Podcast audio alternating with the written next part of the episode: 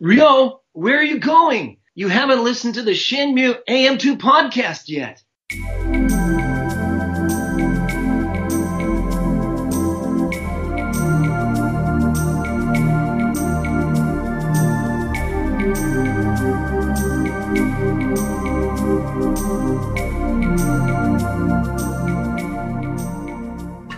Welcome back to another episode of the Shenmue AM2 podcast. We're your hosts, Andrew. And Matt. And this episode, we are here to conceptualize our own theoretical versions of Shenmue Zero.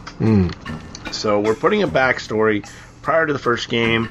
Um, Matt has some of his uh, ideas down. I have some of mine. Um, and by some of mine, I literally have two lines written. it's more in my head here. But uh, this, we'll see how this episode turns out. Well, I don't have much written either, but uh, I was gonna come mostly because I'm fuzzy on characters' backstories and what happened and what didn't happen and who knew who knew who and stuff. So I'm gonna need you to help massage out my, my plot of my Shenmue Zero. Uh, my idea intentionally because, and well, I- I don't want to spoil it. I'll get into why though I did mine the way I I envisioned it. Hmm. Um, so we need to decide who's going to go first. Uh, so we'll rock paper scissors. Okay. Hmm, hmm, hmm, ah! All right, I get to go first. We did scissors, scissors, and then I did scissors again. And poor old Matt put out paper. Yeah. Ugh. Matt always putting out paper. Nothing beats paper. Uh, so I'll go first. So, couple guidelines for mine. Mine is set in a world where Shenmue 1 has already been released. Same with mine. Um, Shenmue 2 has already been released as well. And Shenmue 3 has not been released yet. Okay. Um, so it's essentially in the world we're living in right now. Basically, your game released today. Like, yeah, it's hot on the shelves. You can rent it at Blockbuster. um, Blockbuster was a. No, just kidding. For those who are too young to remember, It wasn't a red box outside of a Walmart. um, so, mine kind of will have a mechanic similar to Yakuza Zero, where you're switching between two characters. okay. The characters being Ryo Hazuki and Iwa Hazuki, his father. So, the majority of the game is going to be Ryo living his life and training towards a martial arts, or he's registered, or however you want to put it, going to be in a martial arts tournament. So, kind of Karate Kid esque. Uh, Fukusan is also there. So, the main game is kind of. I haven't played any of the Persona games, but it's kind of like living your, your high school life type idea. Um, friendship is important. And there's going to be this kind of balancing act between training, socializing, and like morality, if that makes sense, hmm and kind of balancing those three um, categories, if we'll call them that. Um, and eventually, you would get into this this tournament, and essentially, how the tournament culminates is anyone. Are you familiar with the movie The Quick and the Dead? I know of it. I can't remember if I've seen it. So essentially, it's a it's an old western movie. Well, it's not actually that old. Um, and essentially, Gene Hackman is this villain, and he essentially runs this little western town. Um, people are terrified of him. He creates this um, what's it draw tournament where people just stand in the street and shoot one another. Um, and the tournament boils down to four, like the semifinals, we'll call it. You have four characters. You have Gene Hackman, who is the villain. You have his son, played by Leonardo DiCaprio, who is a good guy. You have Russell Crowe, who's this guy that's imprisoned and just beaten and shamed upon. He's a like a religious man, so he's a good guy. And you have Sharon Stone's character, who um, she's kind of like there to put justice in the town, and she's a good guy. So you have quarterfinals, but you have three good guys and one villain. Yeah. So the math on that doesn't work, right? Two good guys got to kill each other. so you, you're gonna have a good guy, good guy, and then a good guy, bad guy. yeah. So essentially, you're the the villain in this is just gonna be kind of like Johnny from uh, Karate Kid. Just this like tough, amped up kid. Appreciates martial arts, but maybe going down the wrong track. Ryo still his girlfriend. not, maybe not that much. It's been a while since I've seen Karate Kid, um, and I haven't watched all the new one yet, which Matt has, and it's pretty good, isn't it? Oh yeah, I watched the first two episodes. Cobra Kai's great. I'll probably break down and, and buy those. Yeah. Um, so this guy is kind of mouthing off at Ryo and kind of making fun of Fukusan. You know, like treating Fukusan like he's not necessarily the smartest guy, which you kind of get that vibe off of him in the first game. Yeah. And then the other guy is just another guy that like Ryo goes to school with or something. Um, Motorcycle guy. yeah, him, whoever. like it's it's someone that he's buddies with. You know, they're competitive. They respect one another. And the quarterfinals come down to Ryo versus that guy, and Fukusan versus the the Johnny esque character. Um, he beats Fukusan in a in a disrespectful manner. Um, Ryo wins his his quarterfinal fight or semifinal fight. Um, they the two of them are going to face off in the in the finals. Now, throughout this entire game, there's going to be little bits where you play as Iwa, but there's no context to them. So you just you'll all of a sudden like when Ryo goes to sleep or something, he'll have a dream, but then you're playing as Iwa and you're in a situation and the situation that you're put in, like Iwa is fighting someone or having a conversation, but you haven't, you you don't necessarily get the start of the conversation, hmm. and you don't necessarily get the end of the conversation. So you're not sure if Iwa, if he's the hero or if, if Iwa is the the protagonist or the antagonist. we'll hmm. Put it, and it's like that the entire game And you never find out. and you never find out because we're going to find out in Shenmue 3. So that's why it's very important where in real life where this game lands in the hmm. in the release timeline. Obviously, timeline wise, it's, it's beforehand. Um, and so as you're in this match with the Johnny S character, it's going to be kind of long and drawn out, and it's going to go back and forth between Ryo and Iwa and it ends up with Iwa in Moon Swoon. And he's, you know, happens what happened, what happens happens, and he, you don't know if he kills the man, but it appears that he may have. So, what Lon Lan Di claims in Shenmue 1, we don't really know if it happened. Probably did, I would say. Um, so it's it ends the Iwa aspect of the storyline kind of ends in this vague setting up l- what Lan Di talks about when he's in the in the Hazuki dojo. Cutting back to Ryo, he wins the tournament. You know, Dark Side Hazuki something. he's you know having a similar memory um, flashback, if you want to call it. Excuse me, like he has in the first game with Iwa training him or something. Man, I'm coughing here. Um, with Iwa training, and it's flashing back to him as a younger child, and he's, you know, having these memories, and something just kind of clicks in his brain.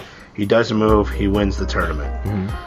At the end of the tournament, you know, Ine-san's there, an injured Fukusan who's been beat up from his match.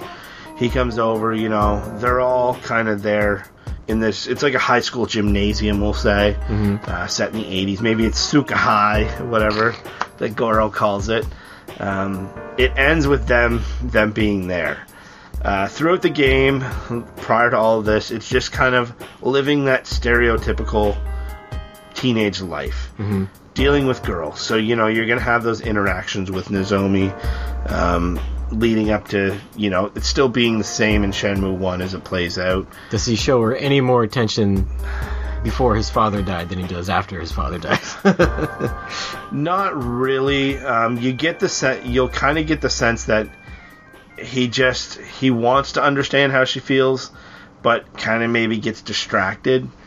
Um, the playing mechanics would be very similar to Shenmue One. Um, there would be more training sessions though, and they would be they would work out a bit different than just being in say a parking lot. There would be more kind of sparring with Fukusan. Um, you or your could, dad? or yeah, or your dad. You could teach Fukusan moves. Fukusan teaches you moves. Iwa teaches the two of you moves. So there's more more interaction. Um, there would be some other sort of like male mentor as well, like maybe like his coach at school or something that will kind of intersperse moves as well. Well, we know he has a karate coach. Yeah. Who's mentioned. Um, it'll it would work kind of like how the homeless guy gives him advice. Um, a similar style character to that that kind of knows Iwa and or knows of Iwa and you know passes on knowledge to him. And then when it culminates after he's won his match, it just kind of shows like you know Iwa come over like you know he's proud of him. Fukusan's like oh you know you kind of avenged me.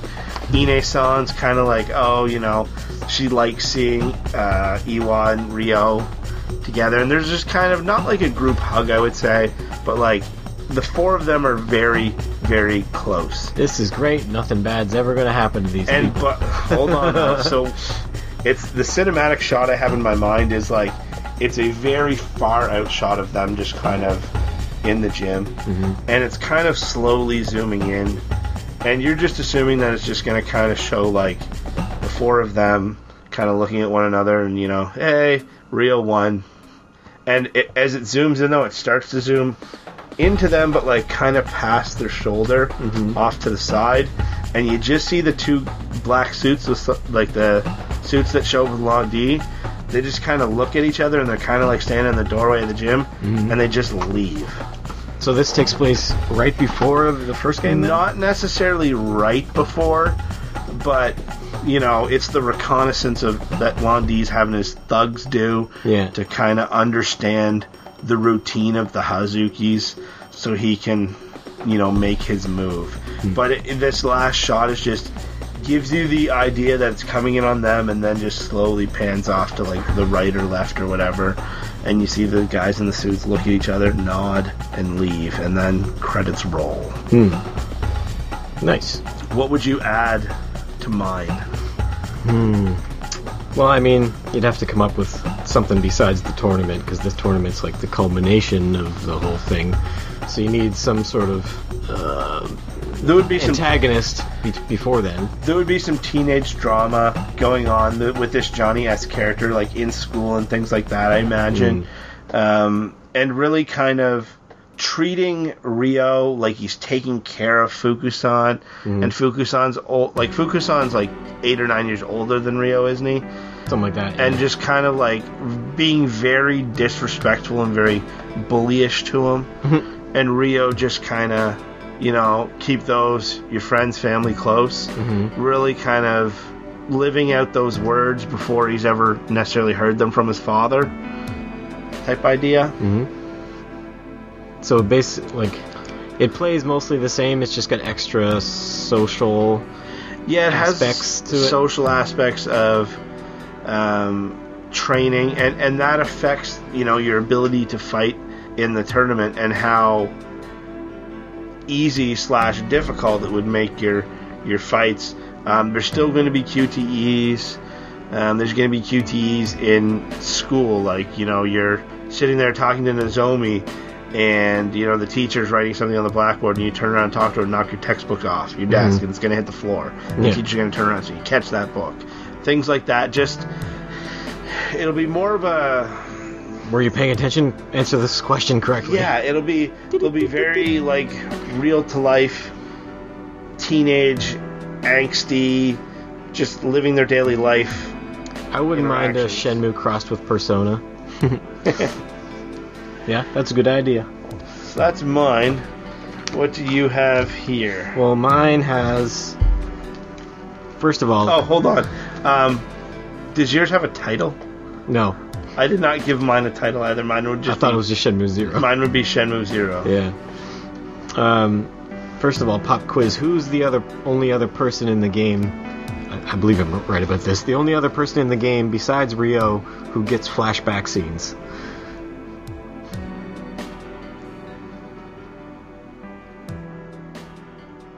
Second game specifically. Oh, Xiuying. Yeah. Why is Xiuying so important that she gets flashback scenes just like Ryo? I like where you're going. So my Shenmue Zero stars Xiuying, and uh, I didn't even think of this until you said that yours star- stars two characters, but there's the potential this could star both Xiuying and Ziming, and uh, you could follow them as they're both kids uh, in their orphanage. Um, the little comic um, that involves both of them, like a two, three page comic, shows that they've been training in martial arts together since they were young, young children.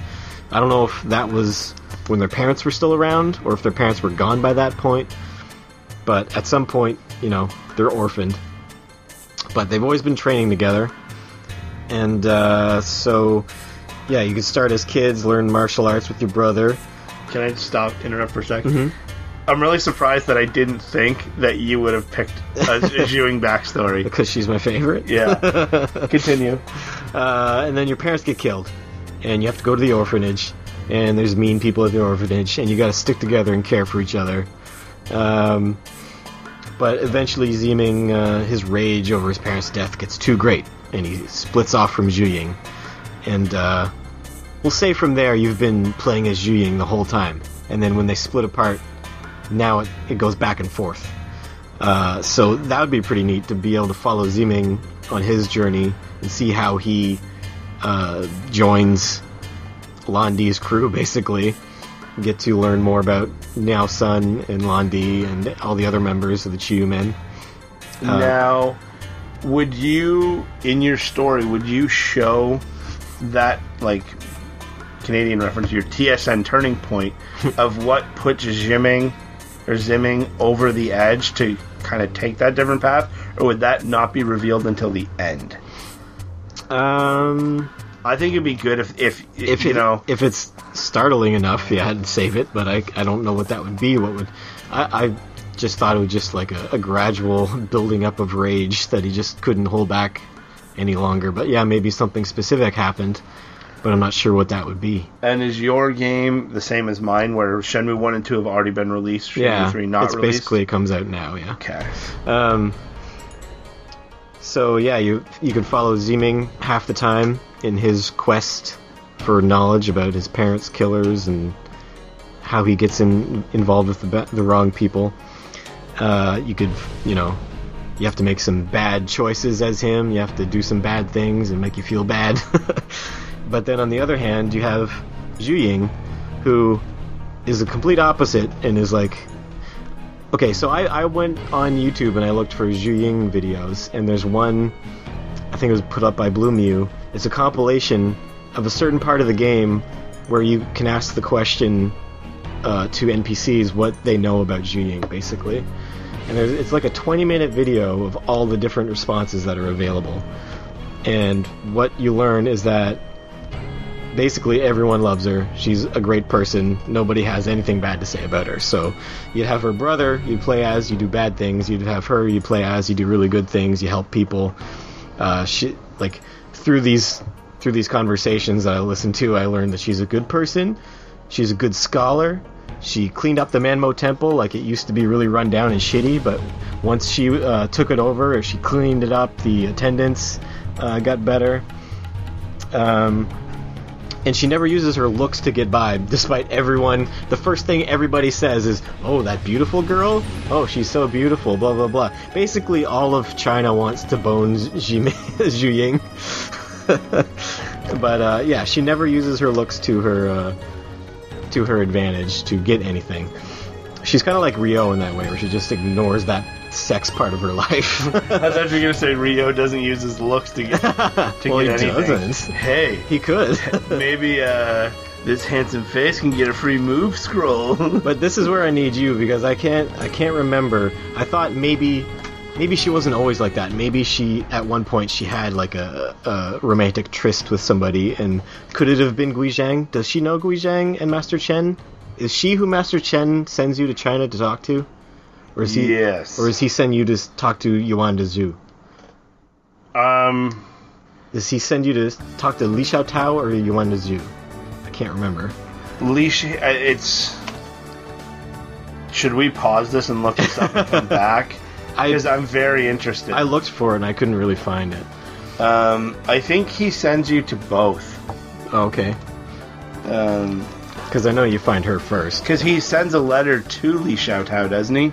Maybe. So I think I think she knows them, and uh, I would say she's probably around Gui Zhang's age.